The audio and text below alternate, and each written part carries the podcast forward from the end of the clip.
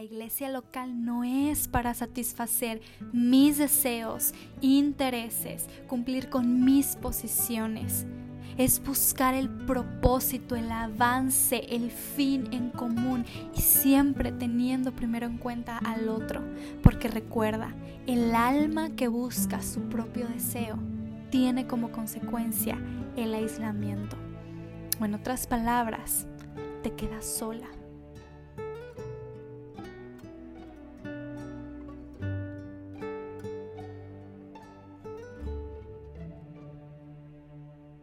Bienvenida una semana más a tu podcast durante el día Un Respiro. Hoy contigo Gisela Montt. Continuamos hoy con nuestra serie La mujer dentro de la iglesia local qué ganas, de verdad, qué ansias por llegar a esta segunda parte de nuestra serie.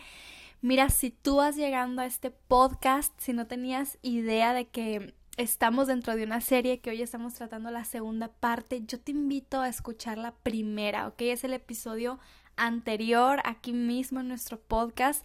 Puedes ponerle pausa en este momento al episodio, ir y escuchar el de la semana pasada y si no, quédate aquí hasta el final y en automático se va a reproducir el, episodio anterior como tú gustes, pero yo te invito que te eh, que estés atenta a escuchar la serie completa, porque de verdad estamos intentando cubrir los puntos más importantes, como bueno, como siempre, a un tema como este se le puede sacar tanto y tanto y tanto, ¿verdad? Porque la Biblia habla muchísimo de la iglesia local, habla muchísimo de nuestro papel, de nuestro rol como mujeres.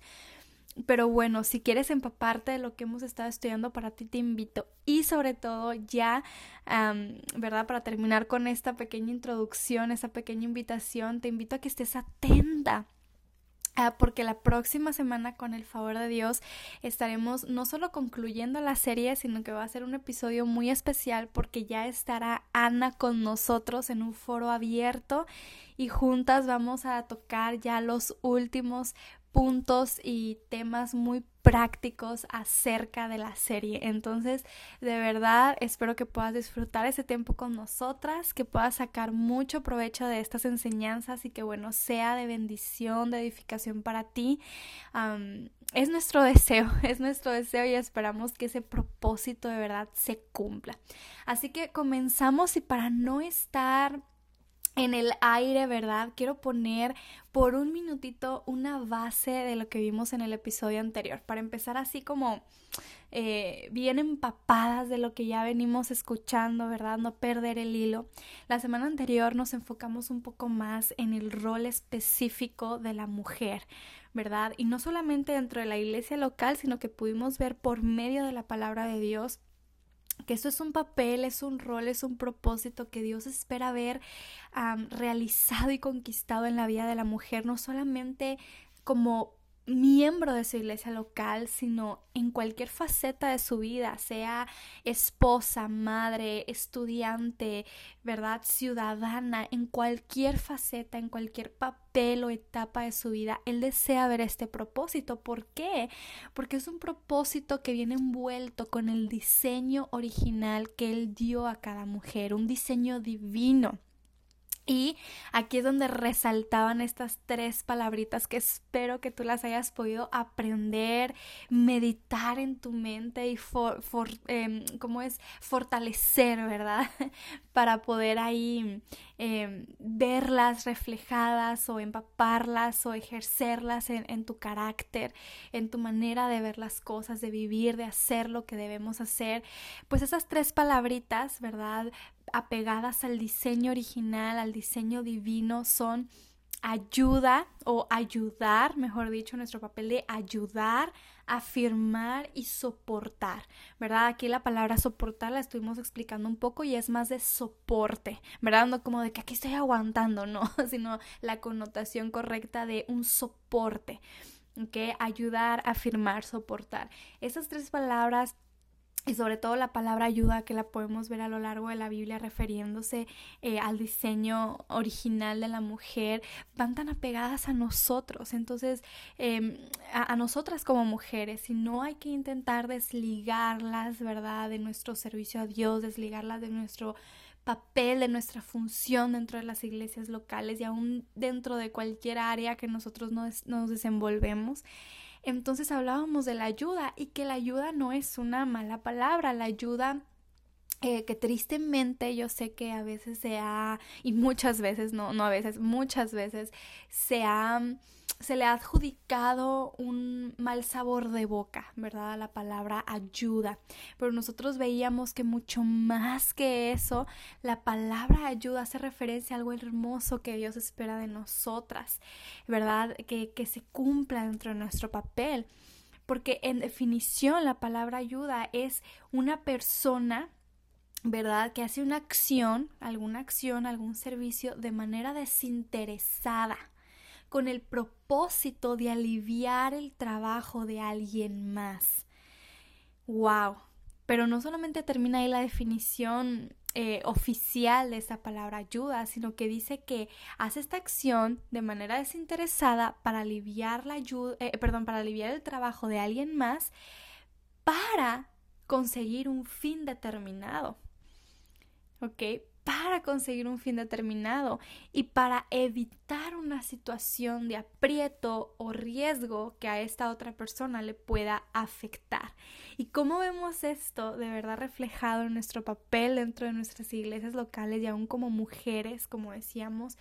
Porque hablábamos de que el propósito de la iglesia, y lo estudiamos muy bien en el episodio anterior, por eso te invito a que no te lo pierdas, Hablábamos de que en propósito la iglesia pues eh, tiene, ¿verdad? El, el, glorificar a Dios, el exaltar su nombre, el llevar el Evangelio bueno, ¿verdad? Tan completo este propósito, pero que nosotras como ayuda debemos de llevar esta acción desinteresada por aliviar, ¿verdad? E, este trabajo tan demandante que tienen las iglesias locales, que tiene nuestra iglesia local, porque hay un propósito grande, hay un propósito importante, hay un propósito de mucho desafío y, y hay que entender que entre todos podemos más, ¿verdad? Y lo vamos a llevar a cabo nuestro rol como mujeres, nuestro servicio como mujeres, desde donde nos toca, con el propósito de que este trabajo y este propósito tan demandante que tiene la iglesia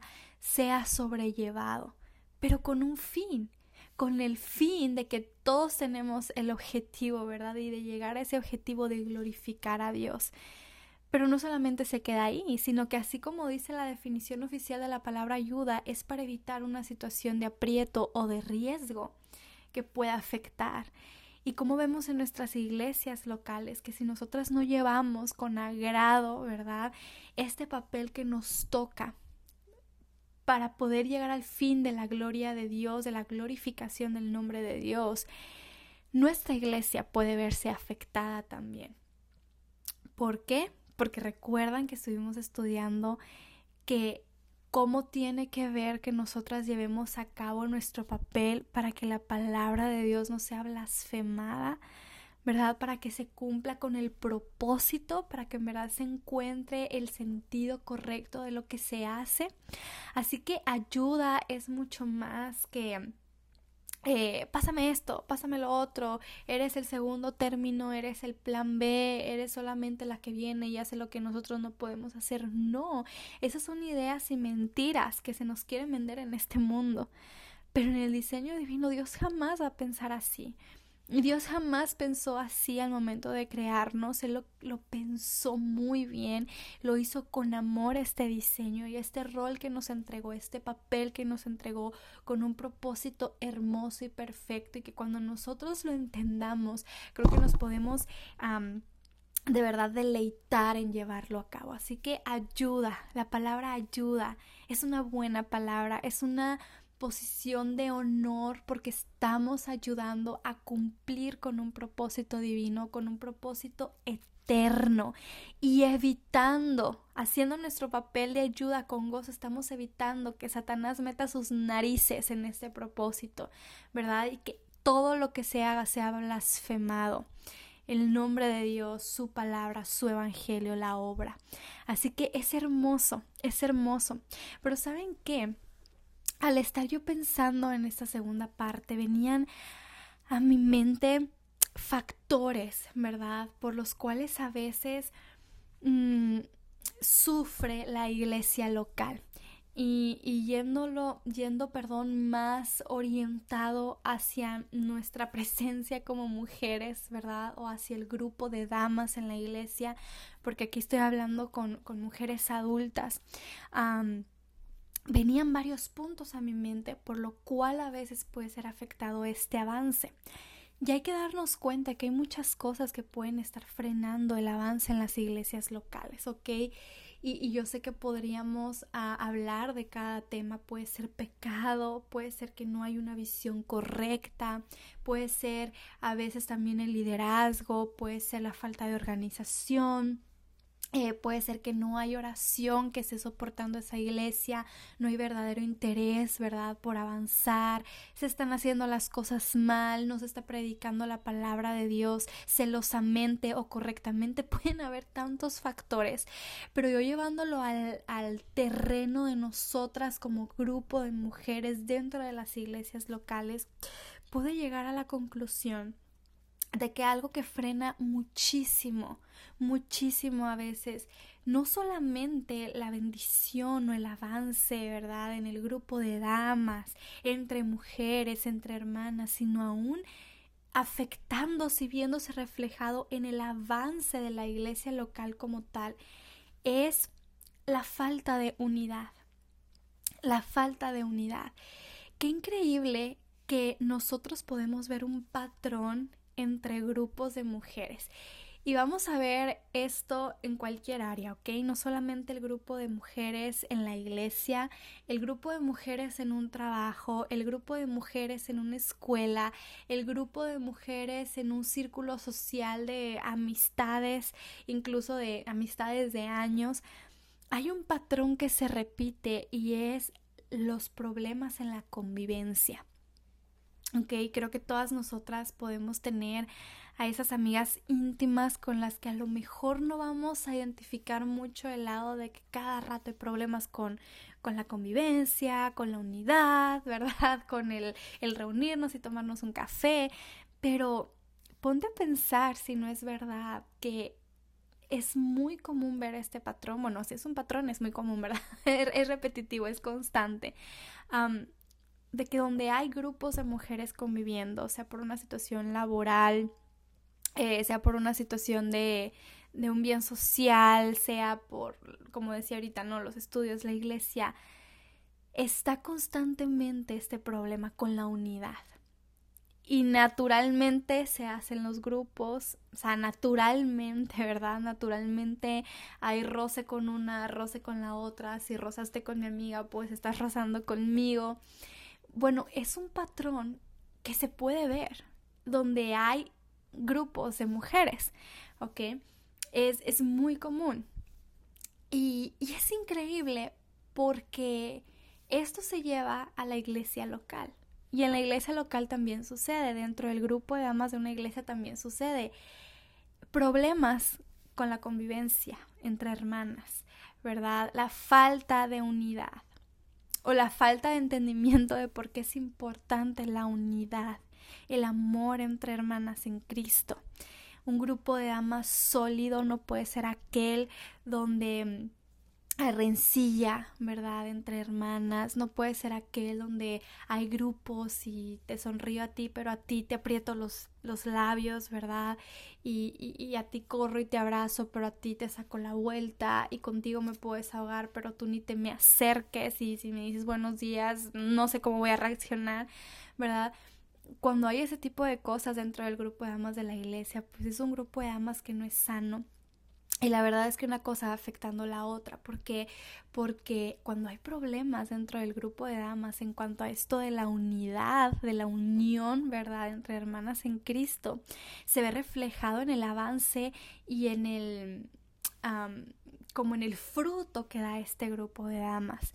¿Por qué? Porque no es igual, ¿verdad? Unir fuerzas con aquellas hermanas que yo amo, que, que, estamos juntas en esta guerra, que nos vamos a apoyar, que estamos unidas, al fruto que se da eh, pues con esas hermanas que me cuesta comprometerme porque va a estar tal y tal presente, ¿verdad? Que pues a ver si lo hago porque como aquella hizo un comentario que no me gustó y, ya traemos un problema desde hace tanto tiempo, pues a, ver si me place, ¿verdad? O mm, etcétera, o sea, cómo afecta de verdad este, este punto de la unidad. Y si yo muchas veces, fíjate, eh, y me voy por otro punto, pero antes quiero aclarar que muchas veces he observado iglesias de muchísima bendición, donde tú ves, wow, qué hermosas actividades, qué hermosos eventos, qué fruto, mira la convivencia, etcétera. Y, y casi siempre puedo darme cuenta que tienen grupos de damas fortalecidos, no digo perfectos, pero fortalecidos, ¿verdad? Donde ha habido ahí, en medio de ellas un gran trabajo, una gran labor de una líder, ¿verdad? Guiando, animándolas a crecer, a perdonarse, a avanzar. Y cómo se refleja en la iglesia, no solamente en el grupo de damas, en las reuniones mensuales, no, en la iglesia, cómo se refleja y cómo hay fruto producto de este grupo de damas bien arraigado, bien unido, bien concertado entre ellas, de verdad es que se nota. Y por otro lado, también he podido ver y experimentar yo misma qué ambiente está en una iglesia, ¿verdad? A veces tan tenso, a veces tan cabizbajo, a veces tan difícil, tan muchas veces incluso desorganizado cuando el grupo de damas está un merequetengue de rencores, de chisme, de, de rencilla, de enemistades, de inconformidades, etcétera, ¿verdad? Entonces, de verdad que cómo tiene que ver y cómo cabe esto dentro de lo que estamos hablando es muy importante que entre mujeres nosotros entendamos esto a ponerlo en práctica con otras mujeres, porque podemos estar completamente de acuerdo con la primera parte que estudiamos de esta serie, ¿verdad? De la ayuda, sí, amén, yo voy a ayudar, soportar, afirmar el ministerio de mi pastor, de mis líderes, ¿verdad? De los consejeros y voy a estar ahí para lo que se les ofrezca y a lo mejor en la primera parte de la semana pasada saliste súper animada, tomaste decisiones, te sentiste motivada. A dar pasos de ayuda, de afirme, de soporte en tu iglesia. Pero si yo te pregunto, ¿verdad? Si yo llego a preguntarte, hermana, ¿cómo está tu relación con tal hermana en la iglesia? ¿Cómo está tu relación con esta familia de mujeres en la iglesia? ¿Cómo está tu relación con la esposa de tu pastor?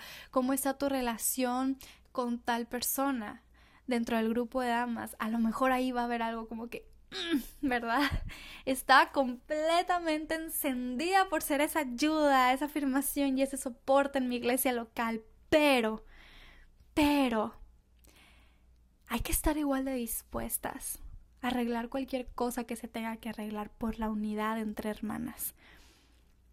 Porque entre hermanas somos un equipo entre hermanas somos un equipo, así como el pastor, ¿verdad? Necesita de sus líderes, de sus hombros, de esas manos derechas, ¿verdad? Para poder afianzarse en su ministerio, para tener con quien contar, para tener con quien tomar decisiones importantes, ¿verdad? Así nosotras necesitamos un grupo de mujeres que no solamente entendamos nuestro propósito e individualmente estemos intentando cumplirlo, sino que unamos fuerzas, que entre nosotras afiancemos este propósito y este rol que tenemos por igual, en común, y salgamos adelante. Hay una, un versículo, bueno, unos versículos en la Biblia que a mí me encantan, que hablan sobre la unidad. Y recuerdo que cuando estaba en el colegio cantábamos un, un corito acerca de, este versículo, de estos versículos, y a mí me encantaba en las capillas estudiantiles, y es em, el, Salmo 133, en los versículos del 1 al 3. Yo te lo voy a leer, dice, mirad cuán bueno y cuán delicioso es habitar los hermanos juntos en armonía Es como el buen óleo sobre la cabeza, el cual desciende sobre la barba, la barba de Aarón, y baja hasta el borde de sus vestiduras, como el rocío de Hermón que desciende sobre los montes de Sión, porque allí envía Jehová bendición y vida eterna. Este salmo es bien bonito porque comienza hablando, ¿verdad?, de lo delicioso y bueno que es que hermanos habiten en armonía, juntos en armonía. Y a mí me llaman mucho estas palabras, habitar, armonía, porque sé que Dios ha sido tan detallista y cada palabra que nos deja en la Biblia, en los pasajes bíblicos, tiene un propósito, tiene una razón de ser, ¿verdad? Y en algunas traducciones de la Biblia, en vez de utilizar la palabra habitar los hermanos, usa la palabra convivir también. ¿ok? Convivir, pasar tiempo, ¿qué tanto puede encerrar esta palabra, verdad? Pasar tiempo, charlar, reír, conocerse, preguntarse, contarse, etcétera, hacer parte de tu vida, convivir. En algunas traducciones usa esa palabra. Pero la verdad es que yo me quedo con esta palabra habitar, que está en esa traducción de Reina Valera. A mí me encanta porque esta palabra habitar ya refleja algo más estable. Por ejemplo, convivir a mí y, al ver la definición también me da ese mm, sentir de algo ocasional, ¿verdad? Convivimos en las actividades, convivimos tal vez fuera en algún cumpleaños, en algún evento, convivimos cuando nos vemos, convivimos cuando hay oportunidad y la palabra convivir o convivencia normalmente hace referencia a eso, ¿verdad? a ocasiones, a ocasiones, pero la palabra habitar hace referencia a algo permanente. Es como yo habito con mi esposo, tú habitas con tu familia, ¿verdad? Tenemos un hogar donde habitamos, una casa donde habitamos. Ya la palabra habitar o hábitat, ¿verdad? Ya se refiere a algo estable, como un hogar, ¿verdad? Algo estable, algo permanente, algo que está ahí firme. Y a mí me encanta esta, esta, esta, que, em, esta palabra que usa nuestra traducción, que es habitar los hermanos juntos. Habitar, de verdad es que aquí encontramos una estabilidad, una permanencia entre hermanos. Pero no solo eso, ¿cuál es la manera de habitar? Y aquí es donde viene la segunda palabra que me llama mucho la atención, que es armonía. ¿Ok? La definición de la palabra armonía es equilibrio equilibrio, proporción y correspondencia adecuada entre las diferentes eh, partes o los diferentes eh, eh, casos de un conjunto. ¿ok? También otra definición de la palabra armonía es relación de paz, concordia y entendimiento entre dos o más personas, ¿ok? Esa palabra armonía es muy bonita porque es que nosotros hay que, hay que recordar que tenemos tanto en común como hijos de Dios. Y a eso se refiere la armonía, ¿verdad? Tener en común las cosas y poder disfrutar esa, esas cosas en común, eso que nos une, siendo tan diferentes entre hermanos, con trasfondos tan diferentes, con culturas tan diferentes, raíces tan diferentes, pero es que hay algo que nos une, hay algo que nos da y nos hace estar en esa armonía, ¿verdad?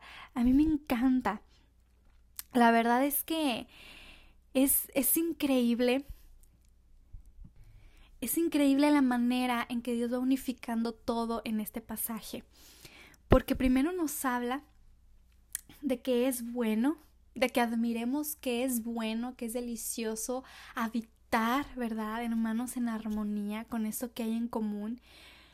Pero después en los versículos 2 y 3 de Salmo 133 vienen dos ah, como metáforas hermosas que nos ayudan a ver la manera en que Dios ve esta unidad como Dios ve esta armonía entre hermanos. Y primero nos dice el versículo 2, es como el, el, buen óleo sobre la cabeza, el cual desciende sobre la barba de Aarón. Aquí está haciendo referencia al libro de Éxodo, ¿verdad? En el capítulo 30, los versículos del 22 al 23, ¿verdad? Porque antes era esta costumbre y, de cuando Aarón, ¿verdad? Le ungieron su cabeza, echaron sobre su cabeza eh, un aceite especial, ¿ok? Los sacerdotes y reyes eran ungidos para ser apartados para el servicio a Dios. Entonces, cuando el pueblo eh, era testigo de esto, de, este aceite derramándose sobre la cabeza de su ahora eh, gobernante, ¿verdad? Eh, o del sacerdote, era algo bello porque esto representaba la bendición que iba a venir por parte de esta persona. ¿ok? Desde su cabeza descendía las barbas y esto era un eh, como una ilustración de esa bendición que iba a descender de esta nueva ahora autoridad o posición sobre el pueblo hacia el pueblo. Y me encanta que ahora aquí compara eh, Dios y pone esta metáfora o esta ilustración al lado de que los hermanos habitan juntos en armonía. ¿Ok? Pero ahorita vamos a ver por qué. También en el versículo 3 usa otra ilustración y dice, como el rocío de Hermón que desciende sobre los montes de Sión. Esto es un lugar real, ¿ok? Es un lugar real, Hermón y los montes de Sión también. Y te quiero contar una historia que me encontré por allí en línea que se me hizo muy interesante porque este fue un hombre eh, llamado Mundrel. Él, él, estaba acampando con un grupo de, de amistades eh, en el monte eh, Hermón, ¿verdad?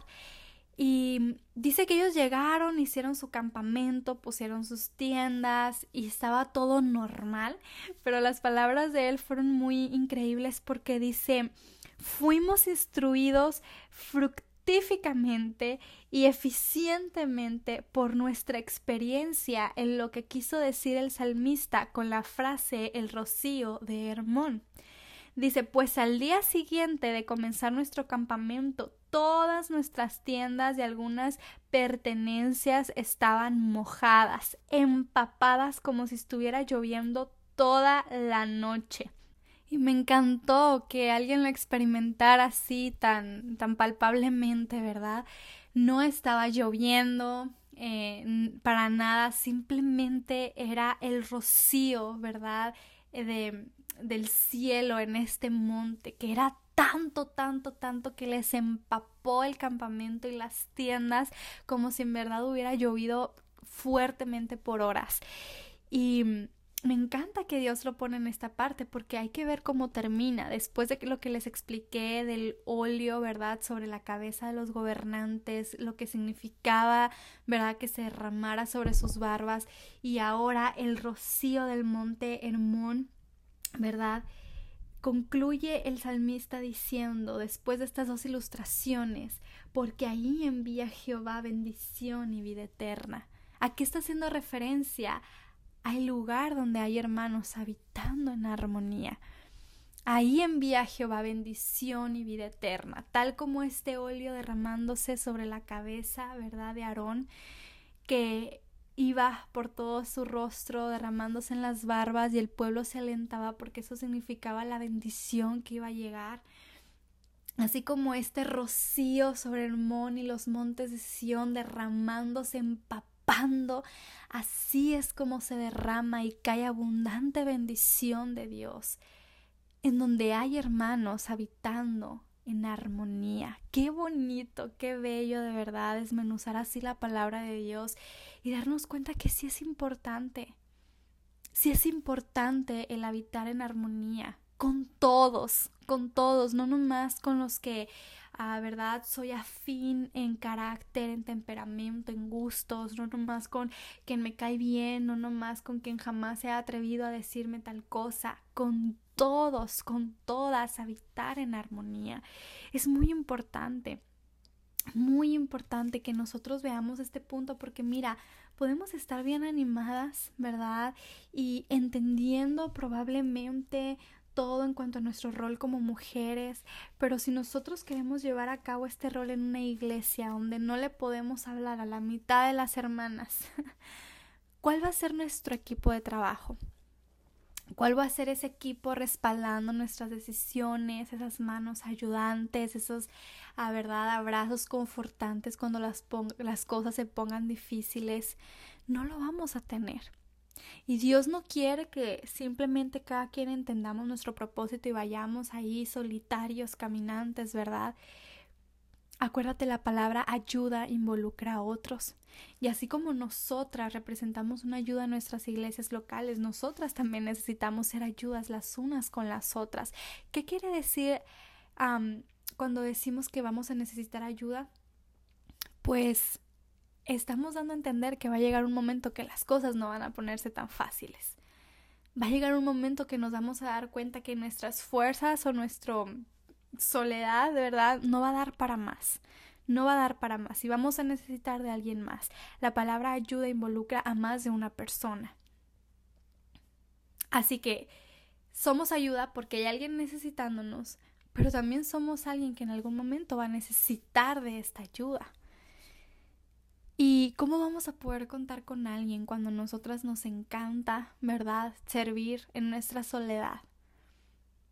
porque es más fácil ignorar las cosas que se deben de arreglar que arreglarlas. ¿Verdad? Es más fácil ignorar que no habrá alguien ahí que me preste su hombro, porque yo no soy capaz de poder llevarme con la mayoría, ¿verdad? O con algunas. Es bien importante darnos cuenta del tema de la unidad dentro de la iglesia local, pero a veces se nos hace más fácil a nosotras llevarnos ¿verdad? Con los hermanos, familias en general, grupos grandes, atender a nuestro pastor, a los líderes, pero no así es igual de fácil el poder llevarnos con el grupo de damas. Y mira, un grupo de damas que está débil no puede ser la ayuda que Dios está esperando para la iglesia local. Porque si está débil es porque allá adentro hay pecado. Puede haber diferentes tipos de pecados debilitando un grupo de damas. Y así Dios nos va a bendecir, cómo nos va a utilizar como esa ayuda idónea en la iglesia local si estamos inundadas en nuestro grupo de damas de pecado y de tantas cosas por arreglar, pero que estamos ignorando. Hay que ponerle no solo cabeza, sino decisión a este tema. Es muy importante. Me llama mucho la atención en el libro de Efesios, en el capítulo 2, que se está haciendo un llamado a la reconciliación entre hermanos. Y eso tú lo puedes ver y te invito a que lo estudies con detenimiento a partir del, del versículo 11 del capítulo 2 de Efesios. Habla acerca de la reconciliación, pero dice ahí que es una reconciliación por medio de la cruz. Es decir, Dios nos llama a una reconciliación entre hermanos por medio de lo que significa la cruz en nuestras vidas porque es diferente hablarle de reconciliación a dos personas no creyentes que tal vez no tengan ninguna motivación mucho más allá de su orgullo o su egoísmo para una reconciliación, ¿verdad? Pero nosotros tenemos un motivo más grande y es la cruz, es el Evangelio, es el nombre de Dios. Y si tú te vas por ahí desde el versículo 11 hasta el 22 que termina el capítulo, aquí el capítulo 2 de Efesios, te vas a dar cuenta de este llamado pero yo hoy me quiero enfocar en algunos, ¿verdad? En algunos eh, de estos versículos porque es bien importante entenderlo desde donde Dios lo ve, desde esta perspectiva.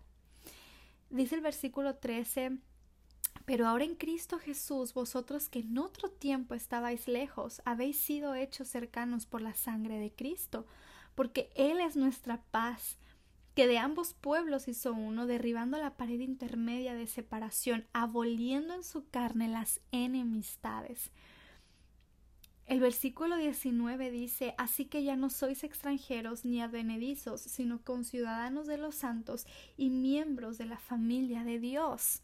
Versículos 21 y 22, en quien todo el edificio bien coordinado va creciendo para ser un templo santo en el Señor, en quien vosotros también sois juntamente edificados para morada de Dios en el Espíritu. Wow. Me encanta porque aquí se está animando a una unión. Se está eh, eh, animando a una amistad, a una unidad en base a lo que ahora somos en, Dios, en Cristo, ¿verdad? Esta familia, este cuerpo bien concertado que tenemos en, en común, ¿verdad? Que somos redimidos por gracia. Mira, yo sé que siempre el tema de la unidad es difícil y es un tema escamoso. Y entiendo que puede ser muy complicado cuando se trata entre incrédulos o que un creyente o nosotras tengamos algún problema con algún incrédulo, ¿verdad? Pero es que cuando se trata de unidad entre hermanos en Cristo, entre hermanas en Cristo, entre hijas de Dios, este debería de ser un tema que nos desafíe y nos anime mucho más que un tema que nos incomode y nos dé comezón. Porque es posible si nosotros recordamos quiénes somos ahora en Cristo. Es posible si nosotros recordamos que ya no estamos en esta gobernadas o no debemos ser gobernadas por esta carne orgullosa, esta carne rencorosa, esta carne llena de complejos y de prejuicios, ¿verdad? Sino por Cristo, por Cristo que nos ha dado una identidad en común con mi hermana, una identidad en común con aquella hermana en la iglesia puede ser posible. ¿Y cómo tiene que ver esto con lo que Dios habla también en Colosenses 3? Que aunque es un tema muy extenso, ¿verdad? Desde el versículo 5 hasta el 15, la clave para mí está en Colosenses 3, eh, del versículo 12 al 14 porque escucha bien lo que dice la palabra de Dios. Vestíos pues como escogidos de Dios, santos y amados, de entrañable misericordia, de benignidad, de humildad, de mansedumbre, de paciencia Versículo 13, soportándoos unos a otros y perdonándonos unos a otros, si alguno tuviere queja contra otro, de la manera que Cristo os perdonó, así también hacedlo vosotros. Y versículo 14, que es la culminación del por qué. Y sobre todas estas cosas vestidos de amor, que es el vínculo perfecto. Es que entre hermanas en Cristo no hay excusa. Entre hermanas en Cristo puede haber razones, que hizo esto, que dijo esto, que no me pareció, está bien, está bien, porque fallamos. Mira, yo muchas veces me he preguntado en qué estoy fallando yo en la relación con las hermanas en la iglesia, porque yo también soy capaz de ofender, yo también soy capaz de ser imprudente, de decir una imprudencia que puede haber dejado en mal a un hermano aunque no era la intención. Yo también soy capaz de ignorar las necesidades de alguien, yo soy capaz de fallar y constantemente hay que estarnos preguntando, porque la verdad es que todas somos capaces y todas las damas en una iglesia y todas las hermanas en una iglesia tenemos el potencial para echar a perder las relaciones, porque somos orgullosas, somos prejuiciosas, somos egoístas, somos soberbias veces y pocas veces somos humildes para intentar reconocerlo. Entonces, eh, somos capaces de echar a perder esas amistades. Pero me encanta porque aquí dice la palabra de Dios de que nosotras nos podemos vestir para derribar esto.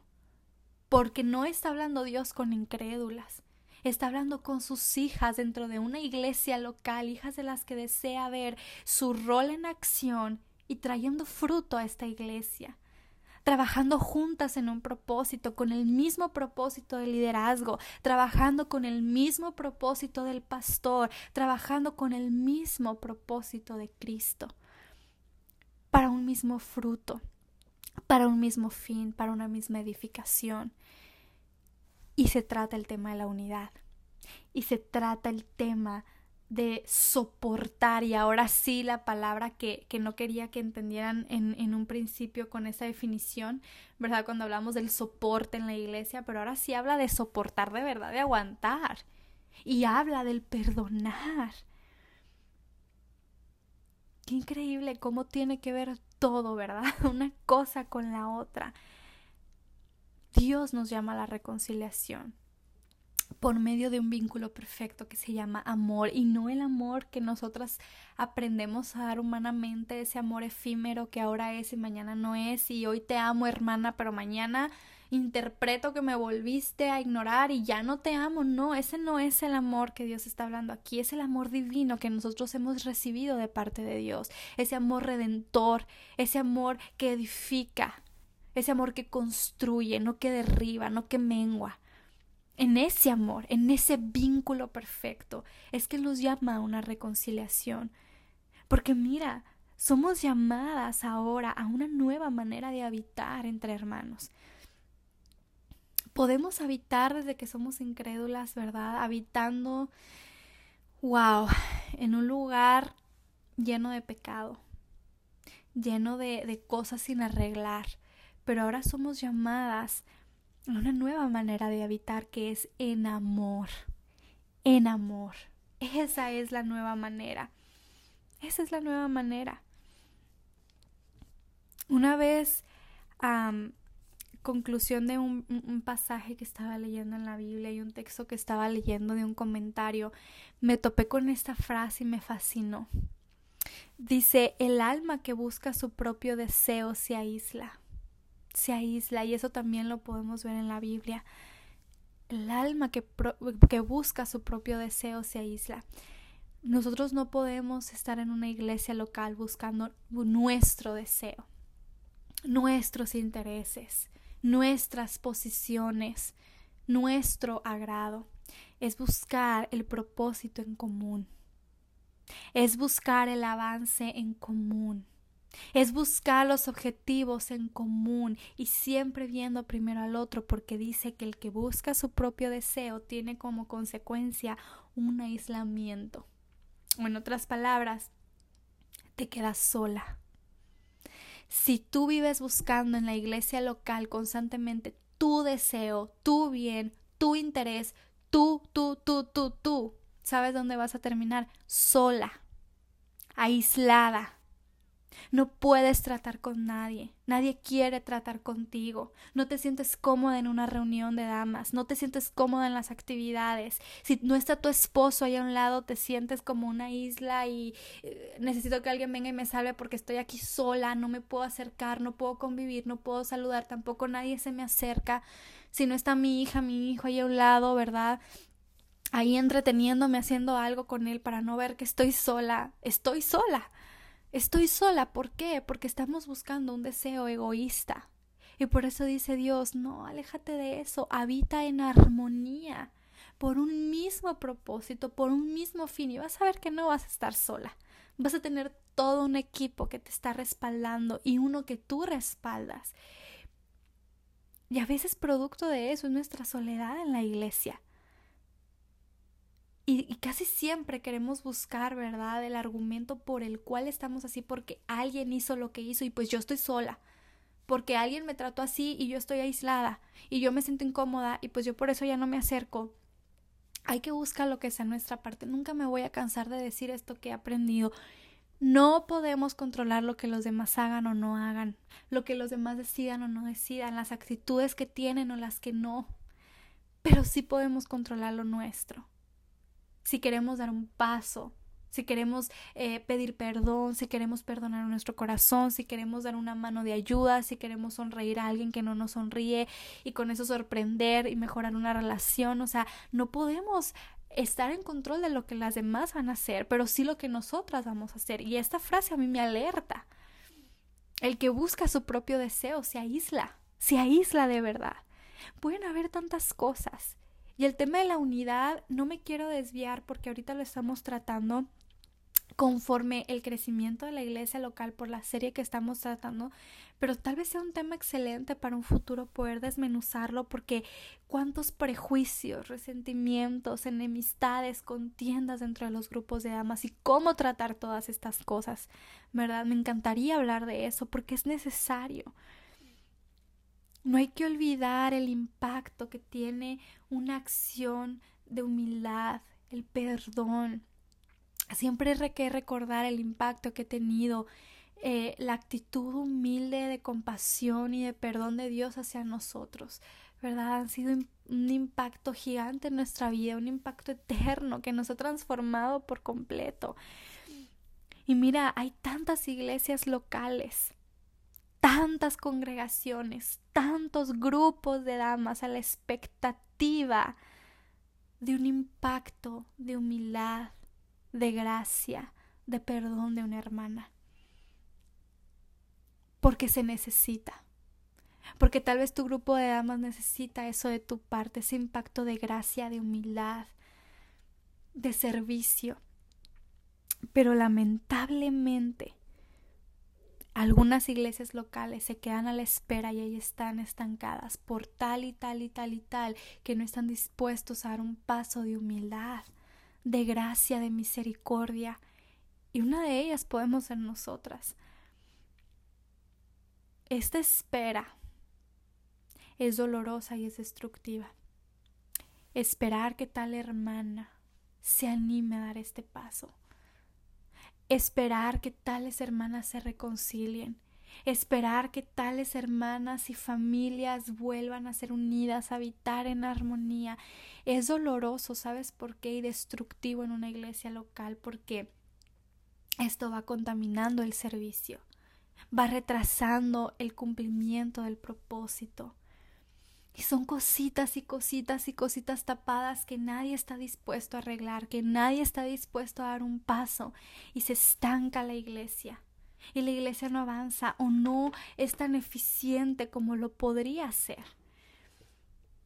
Pero para concluir, yo te quiero animar a que hagas esto mucho más que por ti, mucho más que por tu servicio, mucho más que por tu amistad o tu reputación o no quedarte sola, por el motivo correcto, por el motivo correcto. Hay una razón muy significativa para que nos motivemos a la unidad. Yo te invito a que tú vayas al libro de Juan cuando tengas tiempo o que medites en él en el capítulo 17. Aquí hay una oración, encontramos una oración de Jesucristo. Y ¿quién no se ha sentido motivada y consolada y confortada cuando alguien nos menciona estoy orando por ti saber que de verdad lo están haciendo, ¿verdad? Eso es muy hermoso y sobre todo en los momentos difíciles estar consciente que hay alguien que de corazón está orando por nosotros. Eso es bien bello. Y yo me consuelo y me conforto mucho en saber que Jesucristo oró por mí, que Él pensó en mí, en esta oración que vamos a estar leyendo hoy.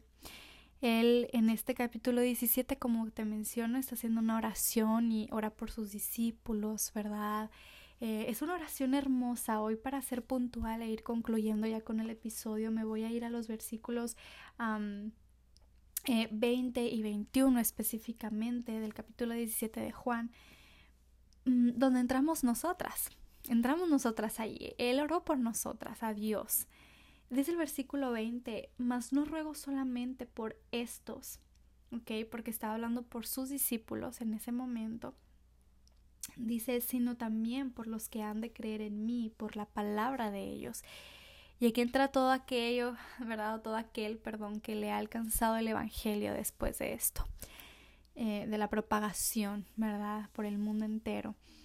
Versículo 21. ¿Cuál es la oración? ¿Qué es lo que le iba a pedir? Versículo 21. Para que todos, incluyéndonos a nosotras, que algún día íbamos a creer y que ahora ya creemos, para que todos sean uno. Como tú, oh Padre, en mí y yo en ti que también ellos sean uno en nosotros para que el mundo crea que tú me enviaste. Wow. De todo lo que Jesucristo pudo pedir por nosotros, Él pide que seamos uno. De todo lo que Él pudo orar refiriéndose a aquellos futuros creyentes que somos ahora nosotras, Él pide unidad. Él pide habitar juntos, unidos. ¿Pero por qué? ¿Qué propósito tenía esta oración tan específica? Para que el mundo crea que tú me enviaste. Mira, es algo mucho más grande que lo que nosotros podemos entender en nuestro egoísmo humano. La unidad es mucho más allá de me siento cómoda o de no quiero estar sola o de que a mí no me quede la bota, o el chaleco. Es, es algo más grande. Es para que otros crean. Porque la iglesia local es un testimonio público en medio de esta sociedad. Tanto la iglesia local que está dividida por rencillas y chismes y contiendas, como la iglesia local que está unida en un propósito y trabajando juntos por ese propósito.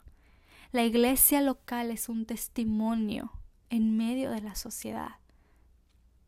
¿Cómo es importante el tema de la unidad? Para que otros crean.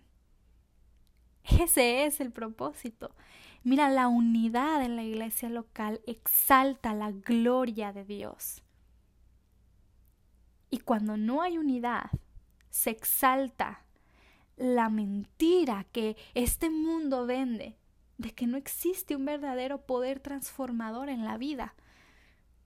Porque mira, imagínate a una mujer incrédula llegando a la iglesia y conviviendo con el grupo de damas y encuentra lo mismo que encuentra allá afuera, los mismos problemas, los mismos complejos, los mismos prejuicios, las mismas enemistades, los mismos grupitos, los mismos chismes. Le estamos afirmando con nuestro testimonio como mujeres, como hijas de Dios, como grupos de damas, a esta, a esta mujer invitada, a estas familias invitadas, estamos confirmando esta mentira que Satanás quiere vender. No hay un verdadero poder transformador en la vida porque vienes a una iglesia donde se supone que hay transformación, hay poder, hay cambios, y ves lo mismo. Porque nuestro grupo de damas no es un testimonio del poder transformador de Dios, de que podemos habitar juntas, de que podemos estar en paz, sonreírnos las unas a las otras. No, no es testimonio de eso. Mira, hay que pensarlo de esta manera. Nuestra unidad es una petición de Jesucristo mismo, una oración a Dios. Va mucho más allá de nuestra soberbia, orgullo, egocentrismo. No se trata de nosotras, sino del nombre de nuestro Salvador. Hay que verlo desde esa perspectiva. Mira, hay que sacrificar nuestros argumentos hay que sacrificar estos argumentos que muchas veces lo único que hacen es victimizarnos. Porque pasó esto, porque pasó el otro. Hay que bajar la guardia, hermana. Porque vale la pena para que se refleje la gloria de Dios por medio de nuestra unidad. Porque vale la pena para que otros crean. Todas, todas nosotras debemos de tomar de verdad hoy la decisión de habitar con la gracia de Dios como bandera, con su nombre como bandera, en amor, como vimos, es el vínculo perfecto. Porque mira, siempre ubicamos o siempre pensamos en alguien más que necesita escuchar, ¿verdad? Lo que yo estoy escuchando. Y le voy a mandar este episodio a tal persona. Si lo quieres compartir no hay problema, pero que no sea por evitar tu responsabilidad o tu parte, ¿verdad? Pero hermana, de verdad que nosotras debemos de ver nuestra responsabilidad.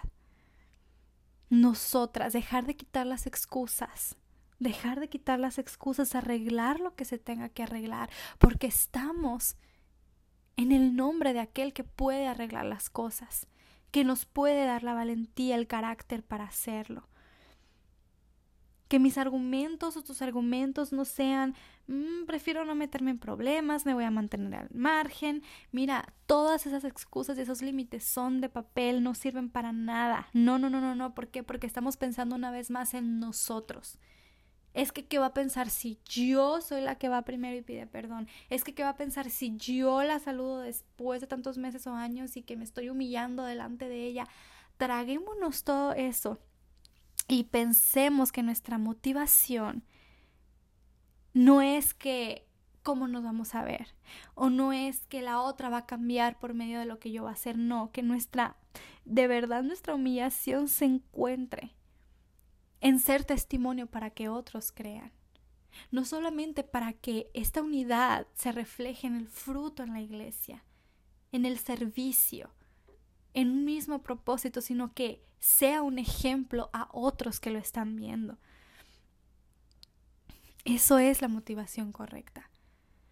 ¿Cuántas personas, como hablábamos un poco en el episodio pasado, teniendo un celo, un resentimiento por las iglesias locales, por testimonio, por mal testimonio de las personas dentro de las iglesias locales, de los mismos hermanos. Qué doloroso y triste es decirlo, pero es así. ¿Cuántas mujeres en tu familia a lo mejor sin el mínimo interés de acercarse porque mira, ya de tu boca se enteraron y saben, ¿verdad?, de cómo se llevan ahí las mujeres, igual que cómo se llevan en el mercado del ¿verdad? de la ciudad, igual que cómo se llevan ellas también con sus amigas incrédulas. Siempre problemas, y mira, como hablábamos la vez pasada, qué responsabilidad tenemos con la generación atrás, porque estamos el grupo de damas, está el grupo de jovencitas y vienen viendo ese testimonio atrás de nosotras. Vienen viendo ese testimonio. Eso es el grupo de damas de mi iglesia. Eso es, así se llevan, así se tratan, ese es el fruto tan pobre que va a haber, porque pues, mira, mira cómo no son capaces, ¿verdad? De llevarse bien, de tener la iniciativa. Es muy importante ese tema de la unidad para tener iglesias locales fuertes. Que comience con nosotras, con el grupo de damas, y yo te aseguro que eso va a hacer una grande diferencia. Y no es en tus manos el grupo de damas. Yo no te hablo aquí como si de ti depende que el grupo de damas de tu iglesia esté en perfectas condiciones espirituales, pero si tú comienzas, es un paso muy grande.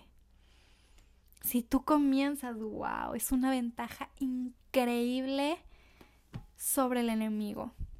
Porque él está comodísimo viendo cómo el grupo de damas está estancado por tantos pecados, hay secretos guardados, arraigados y que no somos capaces. ¿Sabes por qué? Porque no hemos entendido que no se trata de nosotras, sino que se trata del nombre de Cristo, de que la palabra de Dios siga corriendo y de que otros crean.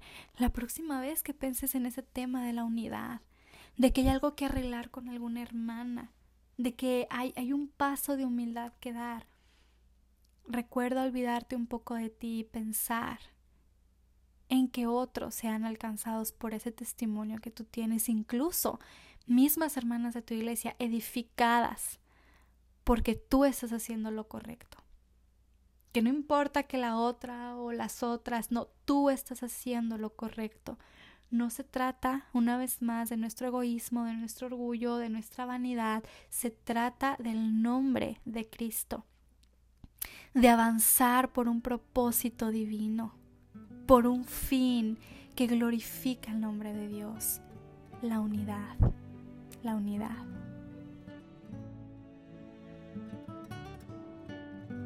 Por favor mantente al pendiente. Si Dios permite, la próxima semana estaremos concluyendo con este tema de la mujer dentro de la iglesia local. Y hoy sentí la libertad de expandirme tanto en este punto porque ya sé que en el foro abierto vamos a, a, mm, meter y abarcar otros temas un poco más puntuales y prácticos y rápidos. Así que te invito a que estés por ahí. Muchas gracias por tu tiempo. Te mando un gran abrazo donde estés. Que tengas excelente semana. Dios te bendiga.